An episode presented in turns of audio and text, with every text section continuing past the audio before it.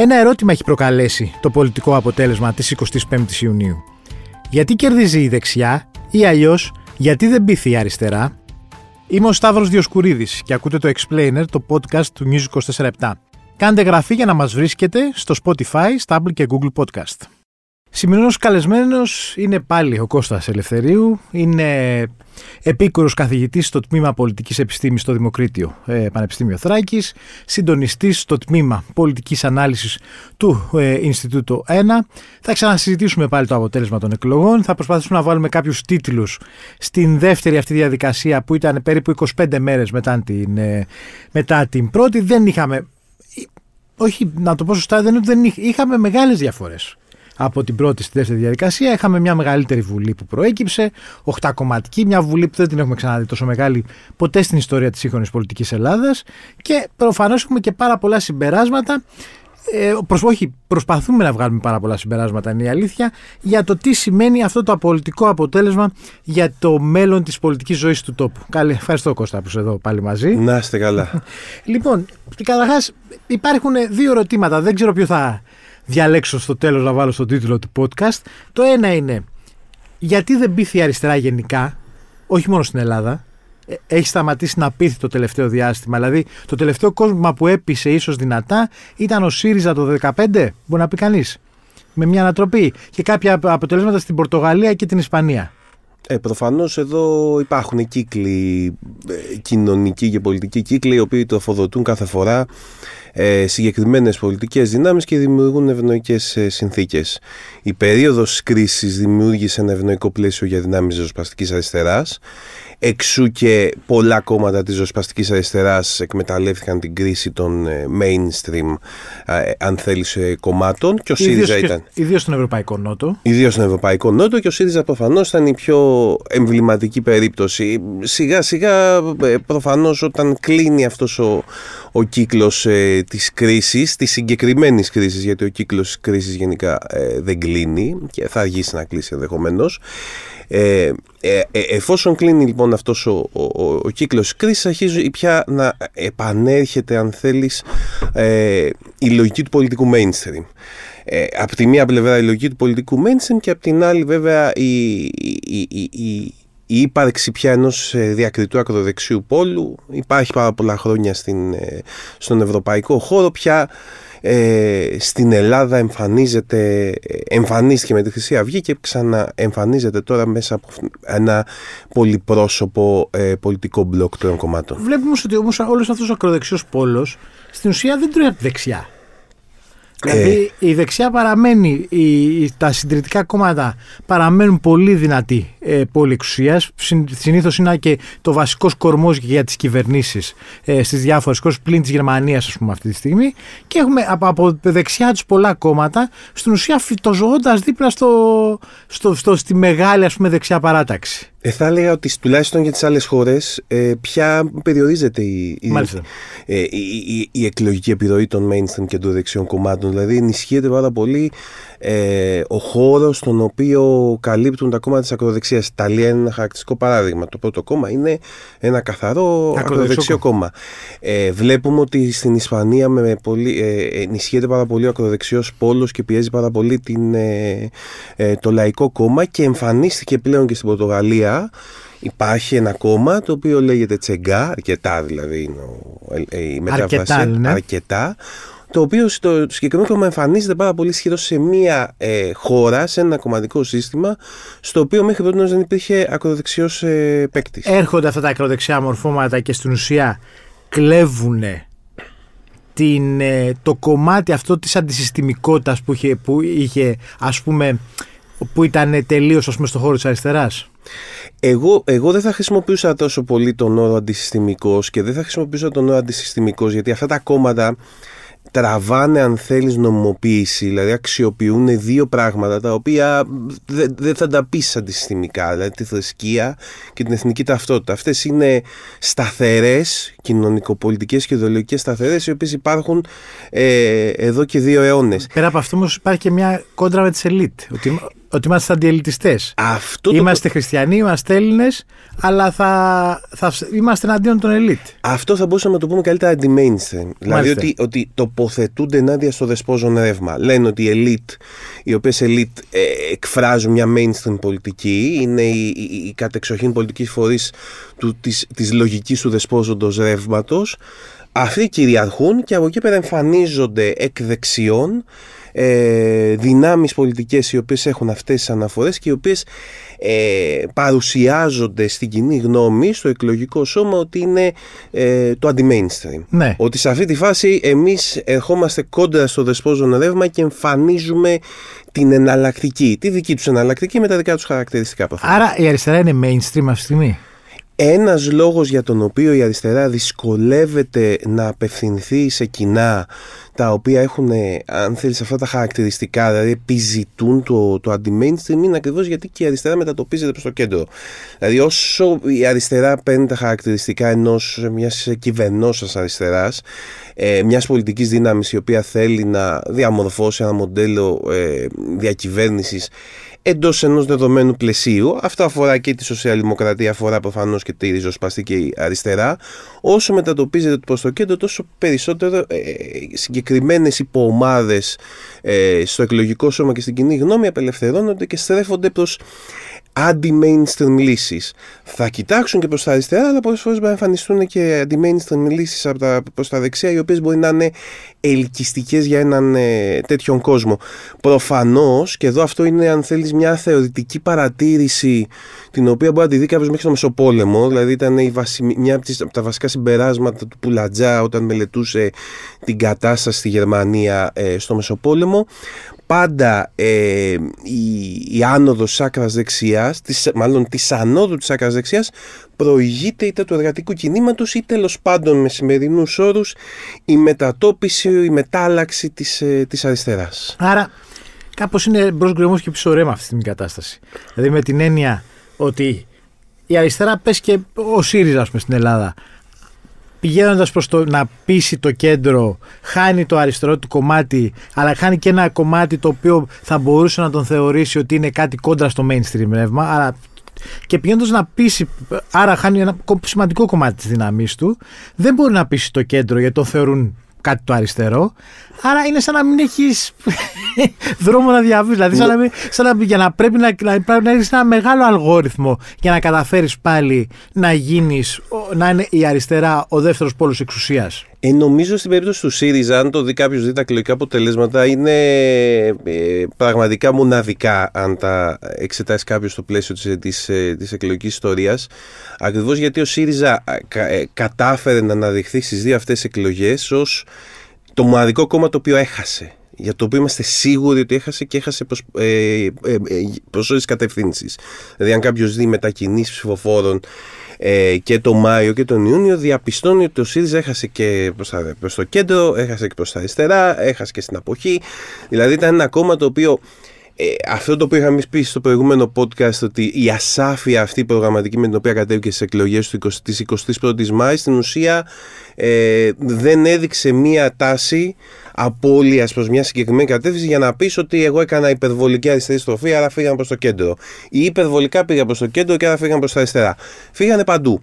Ε, άρα εδώ είναι μια προφανώς μια αποτυχία της στρατηγικής ε, του ΣΥΡΙΖΑ και φαντάζομαι ε, αυτό θα είναι και το επίδικο του, της μετεκλογικής κατάστασης στο κόμμα, δηλαδή πώς έφτασε σε αυτό το, σε αυτό το σημείο.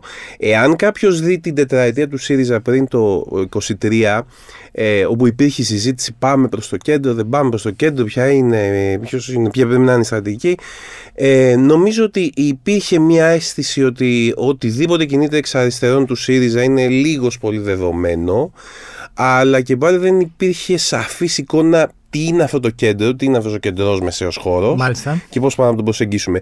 Άρα εδώ είναι μια, θα έλεγα, ίσως προβληματική ανάγνωση του τι συμβαίνει στην κοινή γνώμη, τι συμβαίνει στην κοινωνία. Από εκεί ξεκινάει το πρόβλημα αυτής της στρατηγικής και για την αριστερά εν γέννη, αν τη δούμε στο πλαίσιο μιας υποχώρηση της το τελευταίο διάστημα ε, αυτή η υποχώρηση σχετίζεται με μια προβληματική αν θέλεις ανάγνωση της ε, κοινωνίας. Τώρα όμως δεν έχει και ένα πρόβλημα ας πούμε αυτός ο κατακαιρματισμός του ψηφοφόρου μεταξύ Πασό και ΣΥΡΙΖΑ και προς άλλα αριστερά κόμματα ότι στην ουσία όταν είσαι και μειοψηφία πια, σύμφωνα με τα τελευταία αποτελέσματα των εκλογών, δηλαδή η αποχή δεν ξέραμε, τα ψηφίζαν όλοι θα ψηφίσουν. Ότι στην ουσία εσύ θα αρχίσεις να συγκρούεσαι, να, τρώγεσαι, να τρώγονται μεταξύ τους, αφήνοντας τη Νέα Δημοκρατία και τον Κυριάκο Μητσοτάκη να παίζει μπαλά μόνος του. Κοίταξε, αν αφαιρήσει ΣΥΡΙΖΑ και ΠΑΣΟΚ, είναι, μια, είναι πολύ πιο κάτω από το ποσοστό της Νέας Δημοκρατίας και θα μπορούσε κάποιος εύκολα να μιλήσει και να πει ότι είναι ήττα στρατηγική σημασίας για την κεντροαριστερά εν γέννη. Ε, άρα δεν υπάρχει, και, δεν υπάρχει και λόγος κάποιος να πανηγυρίζει για αυτό το αποτέλεσμα. Αυτό ισχύει και για αυτούς που κινούνται στο αριστερό, στον αριστερό πόλο του, ναι. του κομματικού ανταγωνισμού. Ε, αυτό, αυτό είναι το ένα στοιχείο. Ε, ο κίνδυνος ο οποίος υπάρχει εδώ, ο κίνδυνος για την κεντροαριστερά, για τα κόμματα που εκφράζουν αυτό που λέμε προοδευτικό χώρο, ε, ο, ο κίνδυνος εδώ είναι διπλός είτε θα μπει σε μια λογική ταλοποίησης. Όταν λέμε ταλοποίηση, εννοούμε ιταλικό κομματικό σύστημα στο οποίο υπάρχει ένας αδύναμος κεντροαριστερό παίκτης και υπάρχουν πολλαπλές δυνάμεις στον χώρο της δεξιάς, της ακροδεξιάς και κεντροδεξιάς του κέντρου, οι οποίες πιο εύκολα τα βρίσκουν μεταξύ τους από ό,τι τα βρίσκουν με τον ε, κεντροαριστερό δρόντα. Οπότε έχεις αυτή την κατάσταση που επικρατεί στην Ιταλία. Ή υπάρχει ο, ο κίνδυνος, ή τέλος πάντων υπάρχει η προοπτική να διαμορφωθεί μια κατάσταση τύπου Γαλλίας στο. Ε, Δεξιά και ακροδεξιά. Όπου, κεντροδεξιά όπου, και όπου η κεντροδεξιά θα θεωρεί, θα αυτοπροσδιορίζεται ότι διατηρεί το χώρο του κέντρου, ότι λειτουργεί σαν φραγμός προς μια διευρυνόμενη ακροδεξιά και άρα κατ' επέκταση η αριστερά δεν έχει. Δεν μπορεί να διεκδικήσει ρόλο για να μπορέσει να σπάσει αυτή την πόλωση.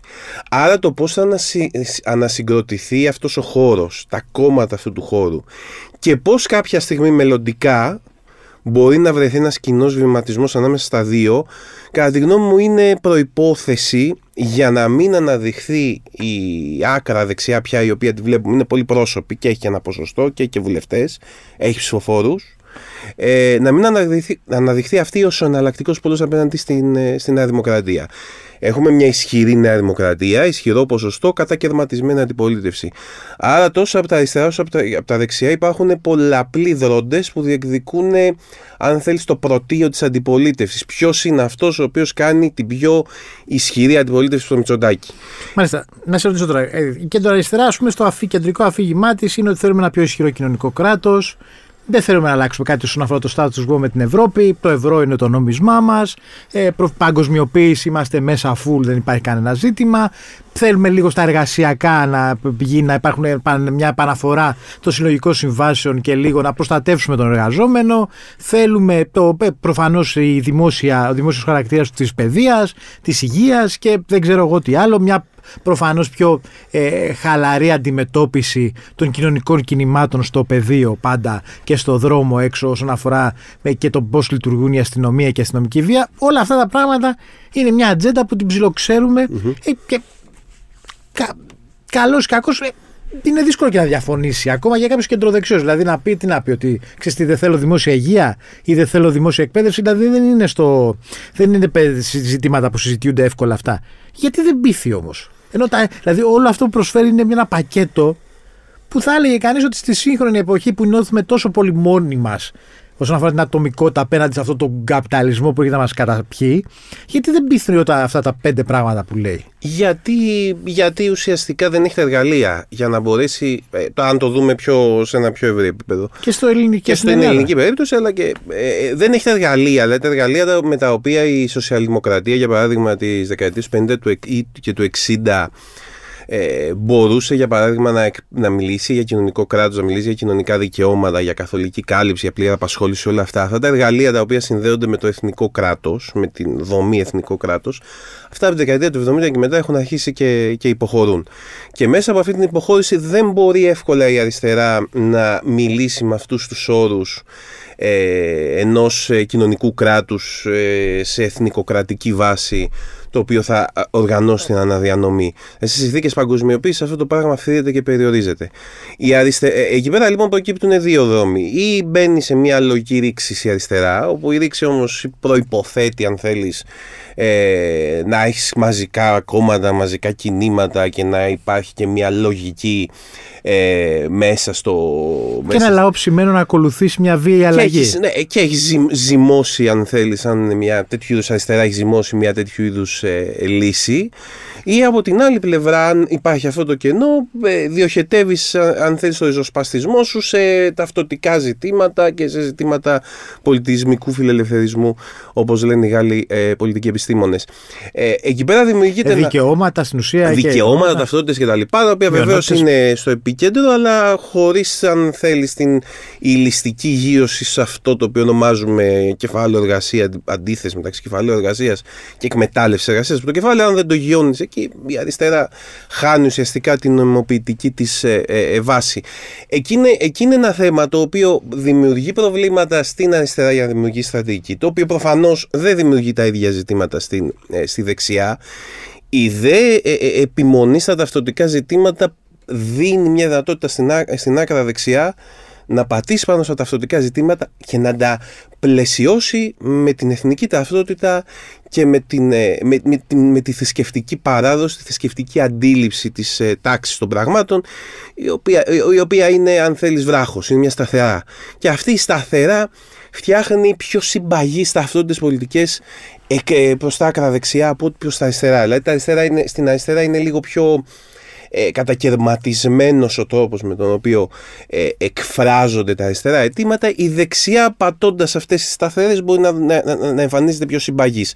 Ε, στη φάση του κατακαιρματισμού που ψάχνουν οι ψηφοφόροι τι θα ψηφίσουν, να προσανατολιστούν, ειδικά όταν υπάρχει μια οικονομική σταθεροποίηση όπως είμαστε τώρα, ε, εκεί πέρα πας είτε προς αυτό το οποίο σου λέει σταθερότητα, αξιοπιστία ενδεχομένως στην ε, διαχείριση των πραγμάτων, ασφάλεια, ε, ασφάλεια κτλ. Είτε πας προς τα άκρα δεξιά που λες, ναι, θρησκεία, αυτή είναι η παράδοσή μας, εθνική ταυτότητα, αυτό είναι ο, ο όλοι με διάφορους τρόπους. Ναι. Δύσκολα μπορείς να πας στο, στο άλλο. Ε, ε, γι' αυτό κιόλας είναι, είναι θέμα, είναι και επίδικο πια της αριστερής πολιτικής του πώς θα, θα φτιάξει ένα τέτοιο αφήγημα συμπεριληπτικό, το οποίο θα μπορέσει να ενσωματώσει στοιχεία ε, από πολλαπλές παραδόσεις πολιτικές της αριστεράς, ναι. του ευρύτερου αριστερού χώρου, για να μπορέσει να ε, επαναπατρίσει, αν θέλεις, ψηφοφόρους ε, ή να δημιουργήσει μια νέα κοινωνική συμμαχία ε, για την πρόθεση του σχεδίου της. Εσύ και σαν, ε, και σαν επιστήμονας πάνω στο θέμα, στα κοινωνικά ζητήματα και στα πολιτικά ζητήματα, πιστεύεις ότι έχει έρθει μια στιγμή, αυτό είναι και λίγο πολιτικό βέβαια, που ρωτάω, να καεί το manual; Δηλαδή, ότι, ή όχι να καεί το manual τέλειω, αλλά πρέπει να πάρουμε τον οδηγό, αυτά που ξέραμε τα, όλο τον, από όλη την παλιά ιδεολογική κατεύθυνση και όλη τη βιβλιογραφία την παλιά και να την,